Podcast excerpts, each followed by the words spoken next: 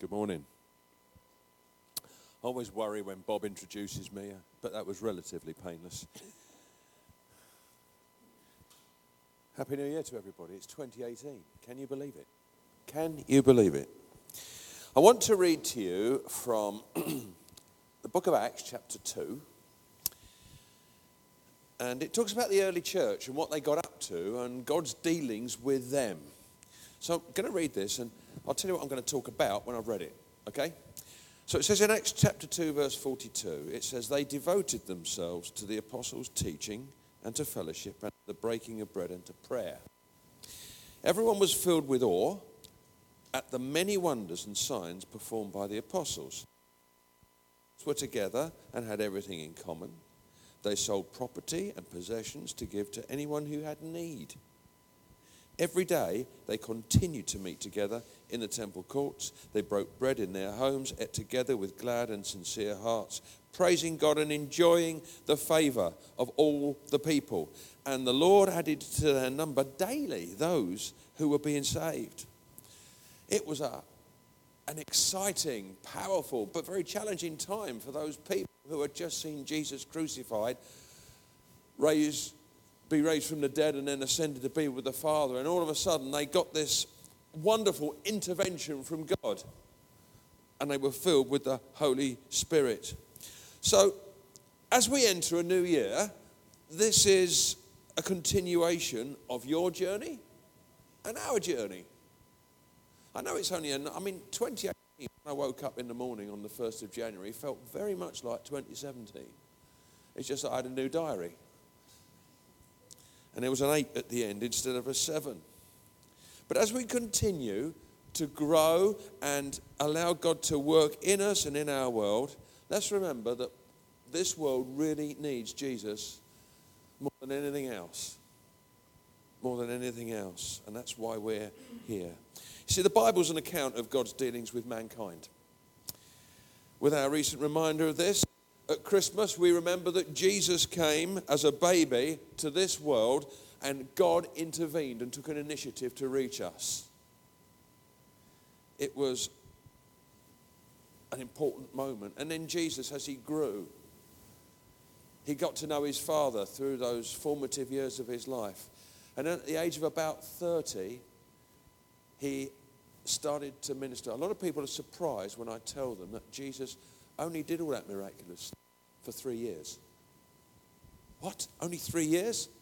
Yes. From the age of about 30 to 33. At 30, he was baptized and the Spirit of God came upon him. And for 3 years, he did all those things, all those miracles, all that preaching, all those wonderful events that took place. And then at the end of it, he died. And then he rose again. And he finished his work. He did it in 3 years. Amazing. He was preparing for it through his life, but at the age of 33, he finished. And it says this in Acts chapter 1, verse 3, after his sufferings, he presented himself to them, that's the believers, and gave many convincing proofs that he was alive. He appeared to them over a period of 40 days and spoke about the kingdom of God. And I want you to know that the resurrection of Jesus was physical. It was real, it was personal, it was prolonged, and it was powerful. For 40 days, Jesus was around. He ate food. He wasn't just some phantom floating through a room, and it was, oh, there's Jesus, he's risen from the dead. No, he was there, physical, risen from the dead, for 40 days with the people that knew him the best. And you know, those people who witnessed the resurrection later on were willing to lay down their lives as martyrs because they knew he'd risen from the dead. If it was if it was some kind of ethereal kind of weird thing, they wouldn't be doing that. But Jesus' resurrection was real. Now, Jesus made a promise. In Acts chapter 1, verses 4 and 5, on one occasion he was eating with them, hence his physical resurrection. Ghosts don't eat.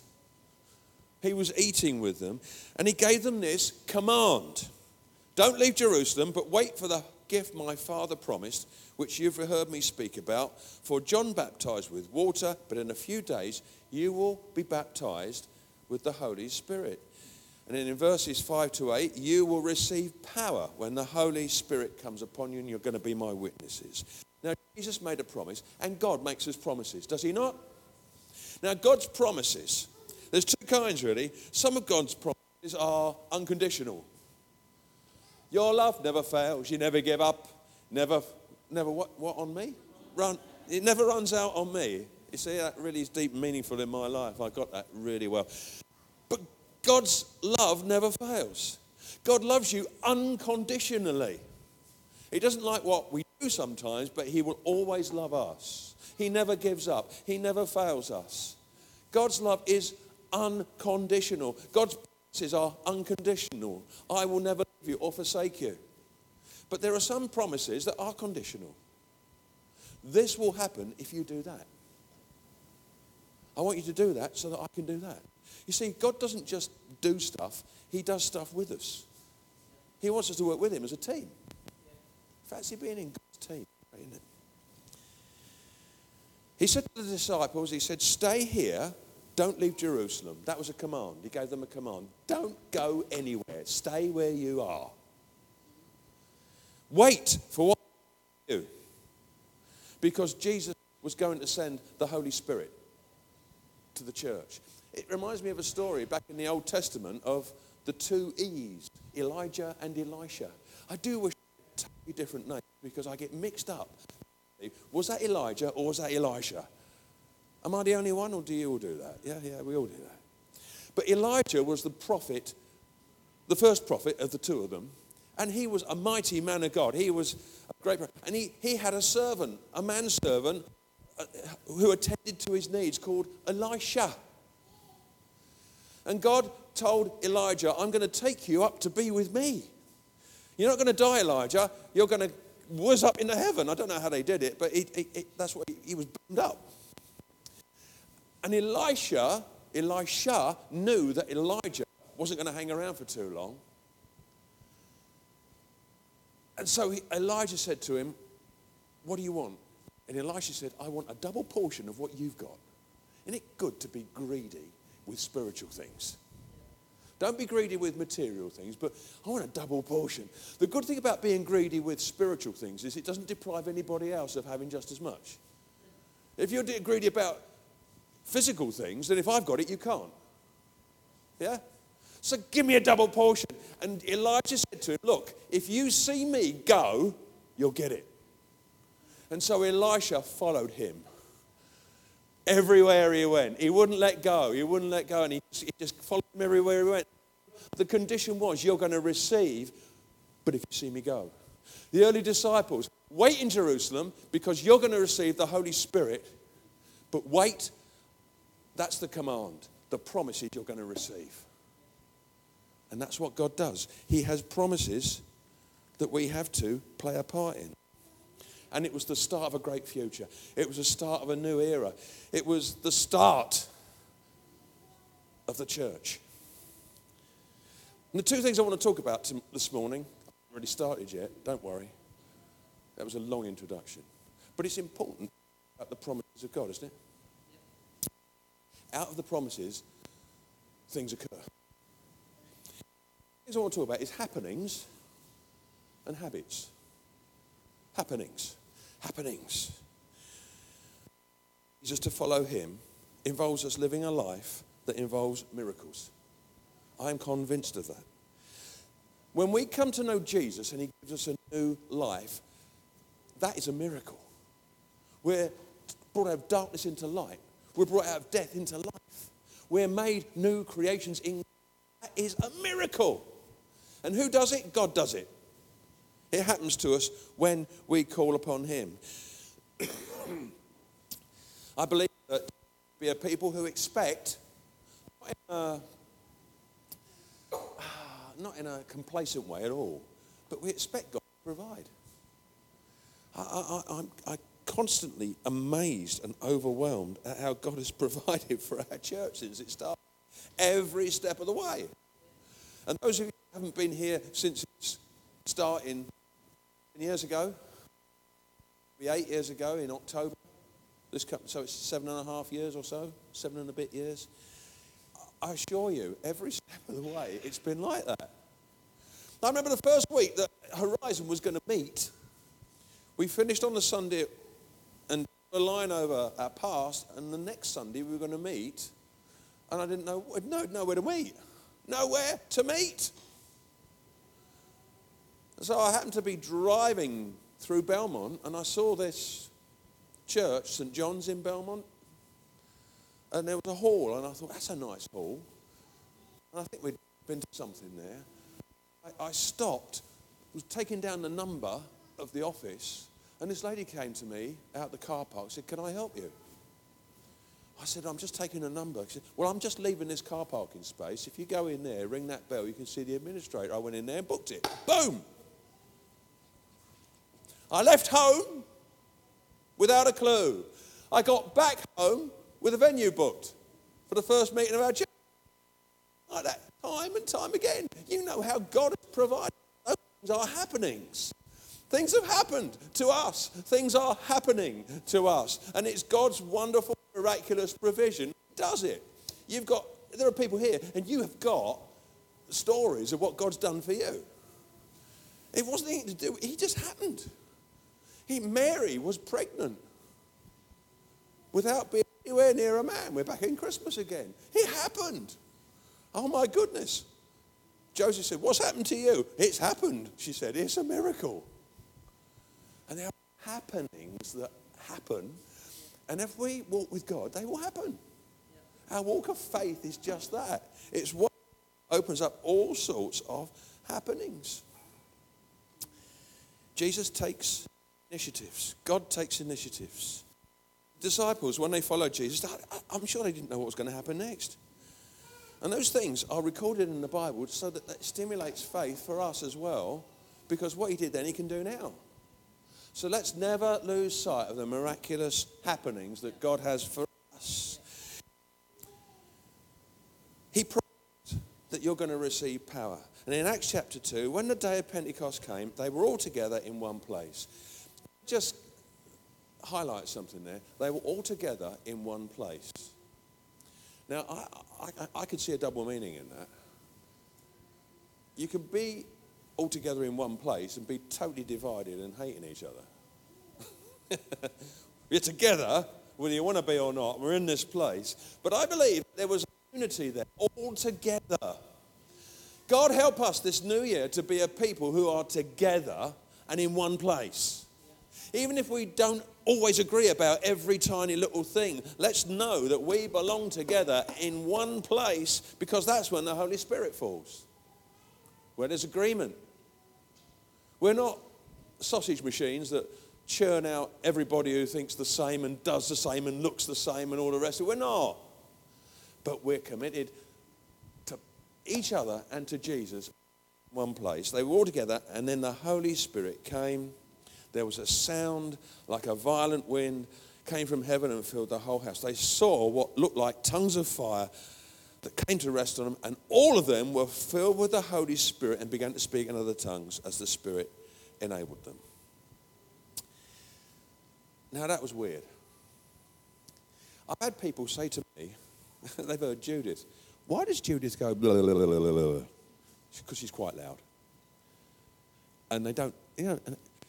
Well, I want you to know that at the day of Pentecost, when the Holy Spirit was given to the church, the sign that that happened was that the people who were there started to speak in what the Bible calls other tongues. I think tongues sounds a bit weird, in other languages. And I want you to know that a definition of that, I guess, is this, that when people speak what it's talking about here in tongues, it's a supernatural, miraculous ability to speak a language that you've never learned and that you don't understand. Now, if it wasn't for a miraculous God and for the assurance you have that I'm a sane individual, that would be crazy. But I have been in situations where an English person has spoken in an African tribal language that he didn't understand, and somebody gave an interpretation of that tongue in English And this fella that I was at Bible college with came from a place that we used to be called Burkina Faso. No, Upper Volta it used to be called. It's now Burkina Faso in West Africa. And it was a former French colony. So the poor bloke, when he came to our college, he couldn't even speak English. It was French or this tribal language. And at the end of this meeting, he said, that man spoke in my tribal language. Oh. And that English person told everybody what he'd just said. Whoa. Oh, it's just a coincidence. Bit of luck that was, wasn't it? Just a coincidence. He just got it right. It's real. Do you know, the ability to speak in tongues is a God-given miraculous thing, and it enables us to pray. Do you know, have you ever been in a situation where you don't know what to pray for? Oh my goodness, I don't know what to say.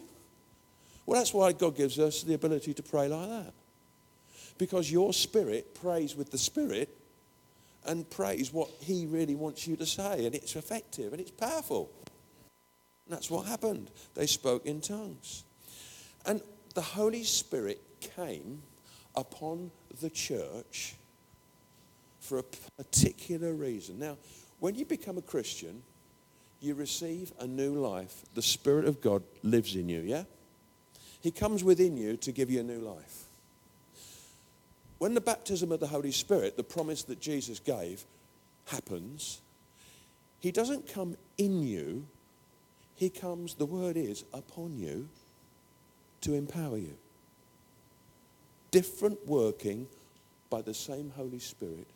And then He gives us spiritual gifts, and then we see healings, then we see prophecies, then we see messages in tongues, and we see interpretations of tongues. And you know, all that stuff, all that miraculous, those miraculous happenings, I believe God wants us to experience more and more and more, because we're in a spiritual battle. We're in a world where people need reality and need the supernatural, and if we don't get it from the church, they're going to get it from the dark things. God's happenings came upon the church, and God's happenings come upon us, and they're essential. They have a change in value. I'm sure some of you here can remember a time, a particular time when something miraculous, something life-changing happened to you. It was a moment. And you've never been the same since. And it's something I believe we should experience more. But let me tell you that happenings, that God's miraculous happenings are only really, really, really effective when they lead to habits. Can happen. A happening happens to you. A habit grows things in us. A habit, in the dictionary it says, is an automatic pattern of behaviour in reaction to a specific situation. Now, I do tend to be a person with habits. Some are all right. I get up quite early in the morning, and this is what I do. I get up. Let's tell you the whole story. I go to the loo. I do wash my hands. I go downstairs. This is just about 5:30-ish. I put the kettle on, let the dog out. Or let the kettle out and put the dog on. No, I it's none of your business. I like walking around with torchlight. Okay, anyway. But I make a cup of tea, let the dog out. And whether Judith wants it or not, I take her a cup of tea about 5:30 in the morning. Now, to some of you, that might be a real blessing. Oh, what a wonderful man you are. And another of you might tell me what to do with my cup of tea at 5:30 in the morning. I don't know, but it's my habit. And then I get on the exercise bike. And I do 3 lots of 20 seconds, really going at it. And then I sweat. And then I get in the shower. Then I get dressed. Then I take the dog out. Then I come back. Then I read and I pray. And I have my breakfast. And I get ready. And I go out. Just like that. I'm a creature of habit. Now, habits can be legalistic. They can bind you up, you know, habits. But I don't believe that the habits God wants us to develop are legalistic. I think they're relational. It's a way of living. It's a way of God doing stuff in our lives. You see, having had a real miracle and that incredible empowering that the Holy Spirit gave to the church, they started to apply it. They began to apply it. It says in 2:42 of Acts, I read it, they devoted themselves. They devoted themselves to the apostles' teaching and fellowship and breaking of bread and prayer. Do you know, as a pastor, I have a real burden when people aren't around. And it's good for us, for me, for you to contact them because we care. But, you know, the bottom line is this, that we need to devote ourselves. I can't persuade people to do things week after week after week after week, because if I have to do things to persuade people to do it, then I have to keep persuading them to keep them doing it. Whereas the early church, they couldn't get enough of Jesus. They devoted themselves and they were at it. They were devoting themselves to the fellowship, to the prayer, to the breaking of bread, all those things. And do you know, I believe God wants us to be a church that is full of people who devote themselves to good habits. Together, devoting ourselves to good habits. Do you know, some things I really highly, highly value. Commitment. Reliability. Faithfulness. I like it when I say to somebody, can you do something? They say yes, and then I forget about it because I know full well that that person is reliable and faithful. Isn't that good when you can do that? I hate it when I say to somebody, can you do something? And you think, I'm not going to do it. I have to keep checking up. No, devote yourselves to being reliable, to being devoted to your word and to Jesus. Integrity is really, really good. Be people of integrity. Now, I'm going to say something that makes me sound very, very holy, and I'm not. Well, I am holy because Jesus has given me a new life. But, you know, I have found it. Has anyone ever told lies? Hands up if you've told lies. Everyone. Do you know what? There's something going on in my life that makes it harder and harder and almost impossible for me to live with a lie. It stinks. Because if I'm being dishonest, there's this thing that's on my shoulder. There's this emptiness, this that tells me that God knows exactly what's right and wrong. How do you think you can get away with it? And you know, at the end of the day, it's so much easier to fess up, pay the price, than to live with the guilt of living in a lie. Devoted to the truth, because the truth sets us free. Like I say, it's not about... Oh, another one is not giving up. Don't give up. No, don't give up. Jesus didn't give up, did he? He's giving up on you? His love never fails. He never gives up. It never runs out on me. And if he gave up, we'd all be shot, wouldn't we? Not shot, but finished. Different meaning of the same word. This isn't legalism, but it's relationship. It's a relationship response to Jesus. Do you know our house has rules? Our marriage has rules. If I am not going to come home, I would tell Judith. Not because it's written in a contract and I must tell Judith because heaven help me if when I come home if I don't tell, but because I love her and because there's a relationship there and she needs to know. It's a rule, isn't it? It's a kind of rule, but it's a rule based on relationship. And love. And that's what it is with Jesus. Accountability is really important.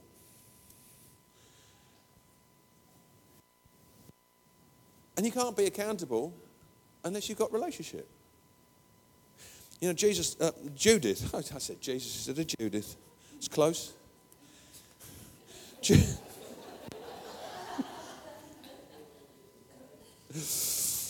Judith last week spoke about habits, actually, and I'd already got this. I've had this for weeks, this. And she said one or two practical things. Talk to God, read the Bible, read good Christian books, feed your mind, listen to teaching tapes and worship tapes, feed your spirit, do all that stuff. Get involved. Be part of a life group. Get there on Sundays, especially if you're listening to the podcast. Get friendships. Serve. Be part, because this is family, this is fellowship, and something that God wants us to be devoted to. It isn't like a black book. If you're not there, if you don't do this and you don't do that and you don't do that. No, we do it because we are devoted to Jesus and to his church, and we want to be people of good habits because of the happening that's happened to us. We're new creatures. We've got a new call. We've got a new purpose. So let's put the habits into place that actually make those happenings worth something. And it touches other lives. In the book of Judges, well, no, before that, we can't grow in grace and the knowledge of God if we rely on a continuous intervention from God when we do nothing to work with him. Sometimes I've come upon people who just go from one miracle to another. I'm in a mess. Get me out of this mess. And the Lord does that. Boom. Oh, and then they just live how they want. They get into a mess, and they get into another. They go to another big event. They go to another conference, and the Lord zaps them, and they get, oh, yes, that's it, the answer. And it's not good enough, because we have to take hold of the happenings and make habits out of them and grow in the grace of God ourselves. Don't be a happening junkie. Grow in the grace and knowledge of God for yourself. In the book of Judges in the Old Testament, there was this cycle, a vicious circle, whatever you call it. Israel kept sinning, and every time they sinned, it opened a spiritual door for their enemies to come in and oppress them. Okay? When they got oppressed, they cried to God, and God appointed a judge, a hero, a leader. That's why it's called the book of Judges, because these judges led Israel. And God appointed a judge who led Israel to defeat those enemies, and then they had freedom again. There's people like Samson, people like Gideon, and very often they were miraculous deliverances from the enemies that set Israel up to be okay. But the trouble is, once they were delivered, they did their own thing again. We've had a happening. We're all right now. Let's just do what we want. And it's not the way to do it, because you'll get yourself right into a mess again. In Judges 2, verse 18, whenever the Lord raised up a judge for them, he was with the judge and saved them out of the hands of their enemies as long as the judge lived. For the Lord relented because of their groaning under those who oppressed and afflicted them. But when the judge died, the people returned to the ways even more corrupt than those of their ancestors. Following God, serving and worshiping, they refused to give up their evil practices and stubborn ways, and guess what? Another enemy came and oppressed them. Oh, we want another happening. Well, you wouldn't need another happening if you sorted your life out. I'll pick on Amanda. Isn't Amanda wonderful? Amanda used to be somewhat heavier than you are now. Now, don't get me wrong, she didn't wake up one morning and look like that. She worked jolly hard. But there's something fantastic that's happened to you physically. If she grossed out on mega McDonald's for a few months, she wouldn't look as good as that anymore. Are you with me? Sometimes people say, I've got money problems, I'm in debt. So we pray, and you know, sometimes God can give us a real, meet the need. But do you know what? That is a waste of time if God meets the need and you still behave with money like the way you did before. Because you just get yourself into it again. You see, you get good habits that follow God's happenings. God sets you up so that you can live a new life. He doesn't set you up so that you can get a breath of fresh air and then go down in and under again. He wants to build us. He wants to make us into his people. Change your habits. I've got a pretty verse for you. It says, as a dog returns to its vomit, so fools repeat their folly.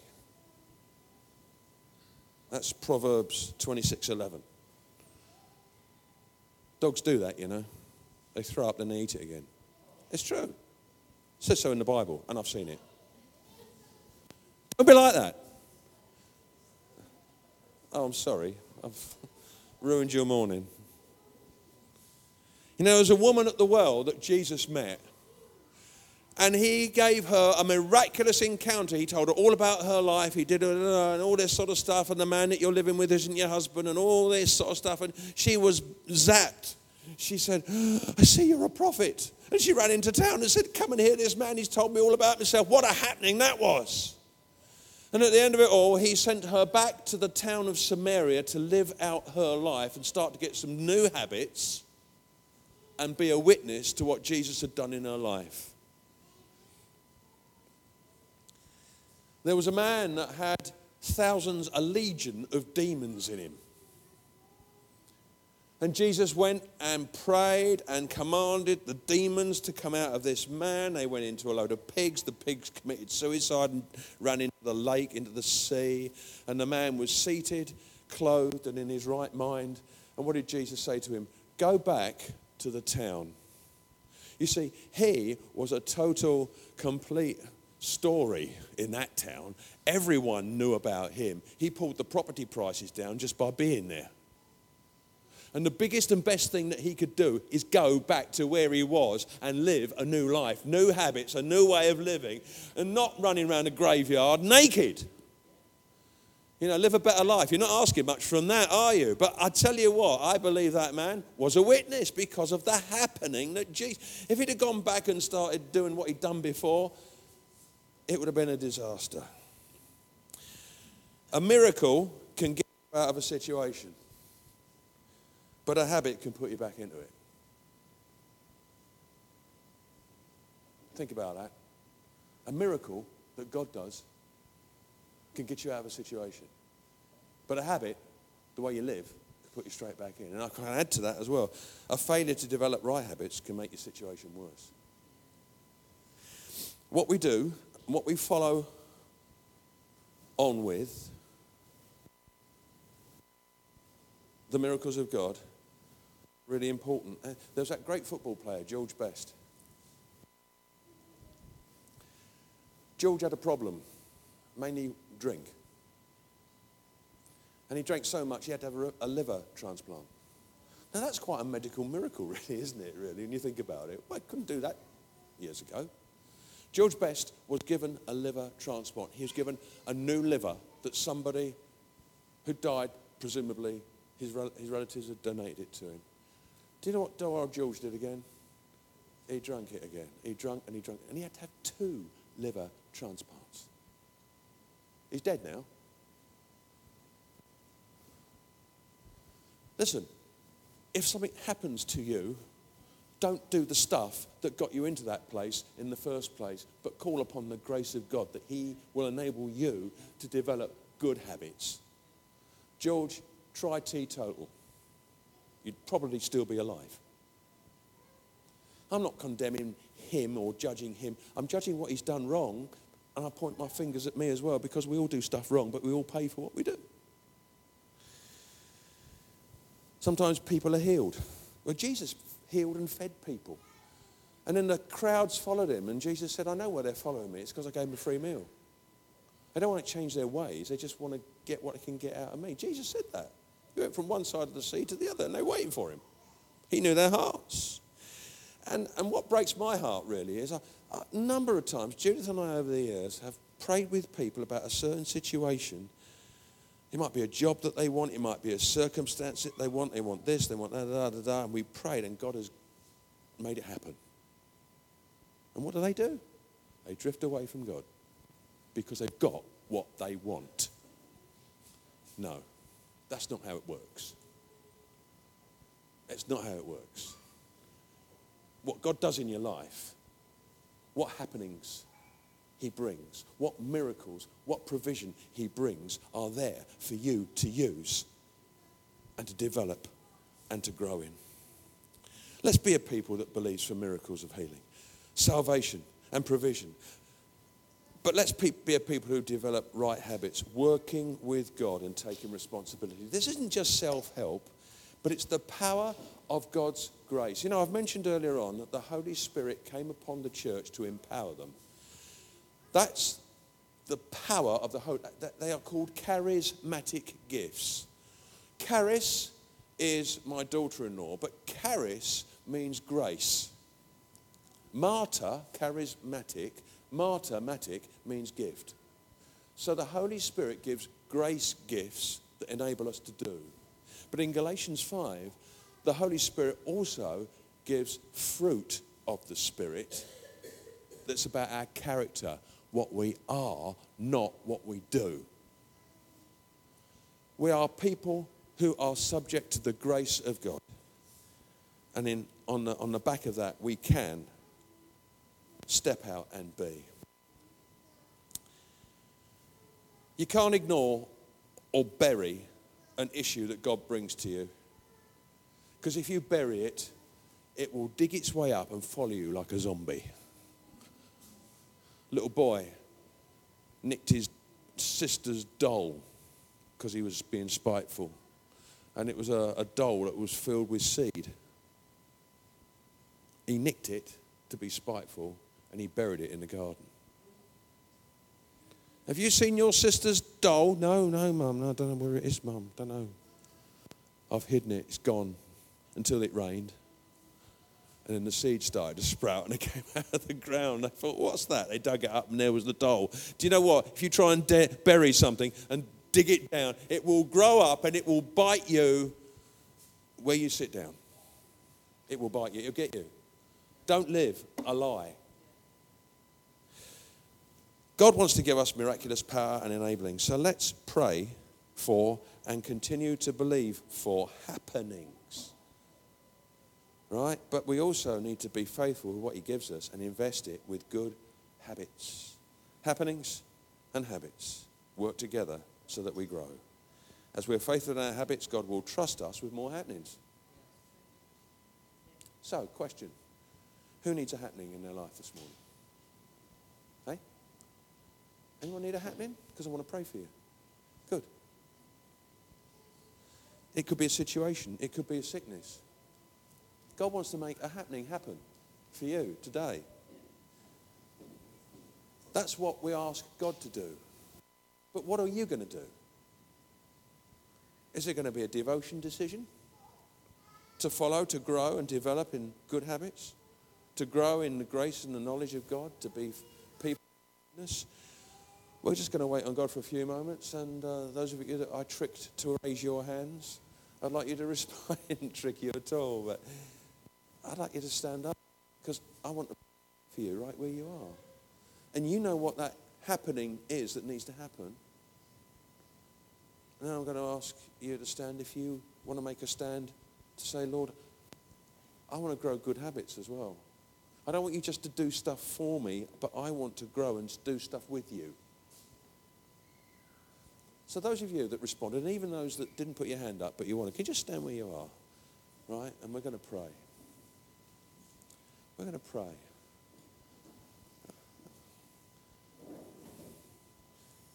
Jesus' name. Lord, without your miraculous intervention, we would have and be nothing. Lord, I want to pray now, in Jesus' name, that whatever is represented by these people standing here, that, Lord, that you will intervene. That as we pray and as we believe and as we stand with one another, that you will bring to being whatever it is that is needed.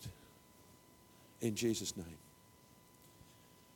In Jesus' name. I want to pray that there will be loved ones who come to know you. I pray that situations will change, that relationships will develop, and that things will grow, and that things will be right.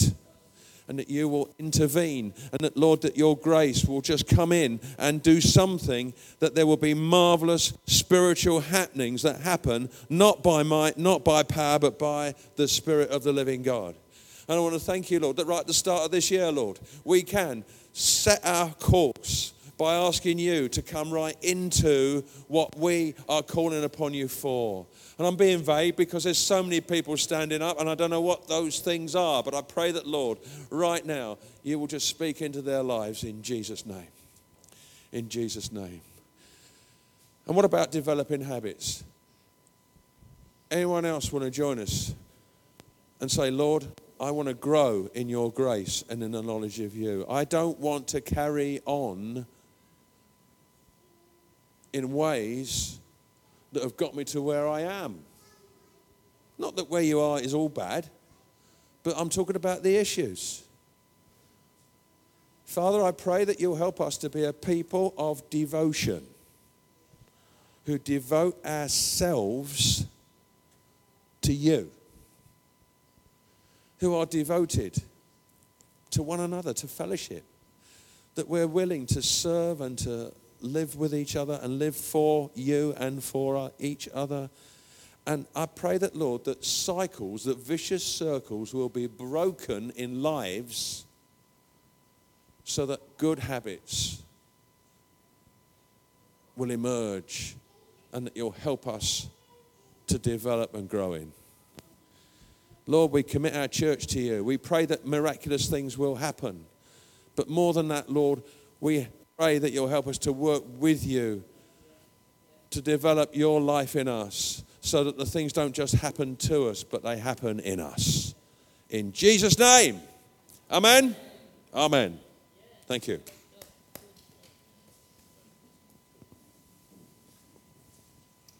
Yeah, thanks, Dave. All the activities start again this week. So just... She's great, yeah, there you go. Yeah, yeah. So I'm going to pray for those now, okay? All the new stuff. Father God, we thank you so much for the message that Dave's just brought. And pray, Lord, that it will go into our lives, that we'll see happenings and we'll put habits, better habits into our lives. Father God, we pray about this coming week when all our different ministries start up again. And we pray, Lord, that none of them will be done out of habit, but that they will be done through your Holy Spirit. That, Lord, we will do good things, but good things led by you. And Father God, we pray that you will bless everyone who comes and joins in those things, whether they're working or whether they are sharing in the blessings that they bring. We pray, Lord, that you will work in our church next week, and that, Lord, when we come back next Sunday, on those praise cards there'll be something that's come out of what we've done for you this week. Bless this time, we pray, in Jesus' name. Amen.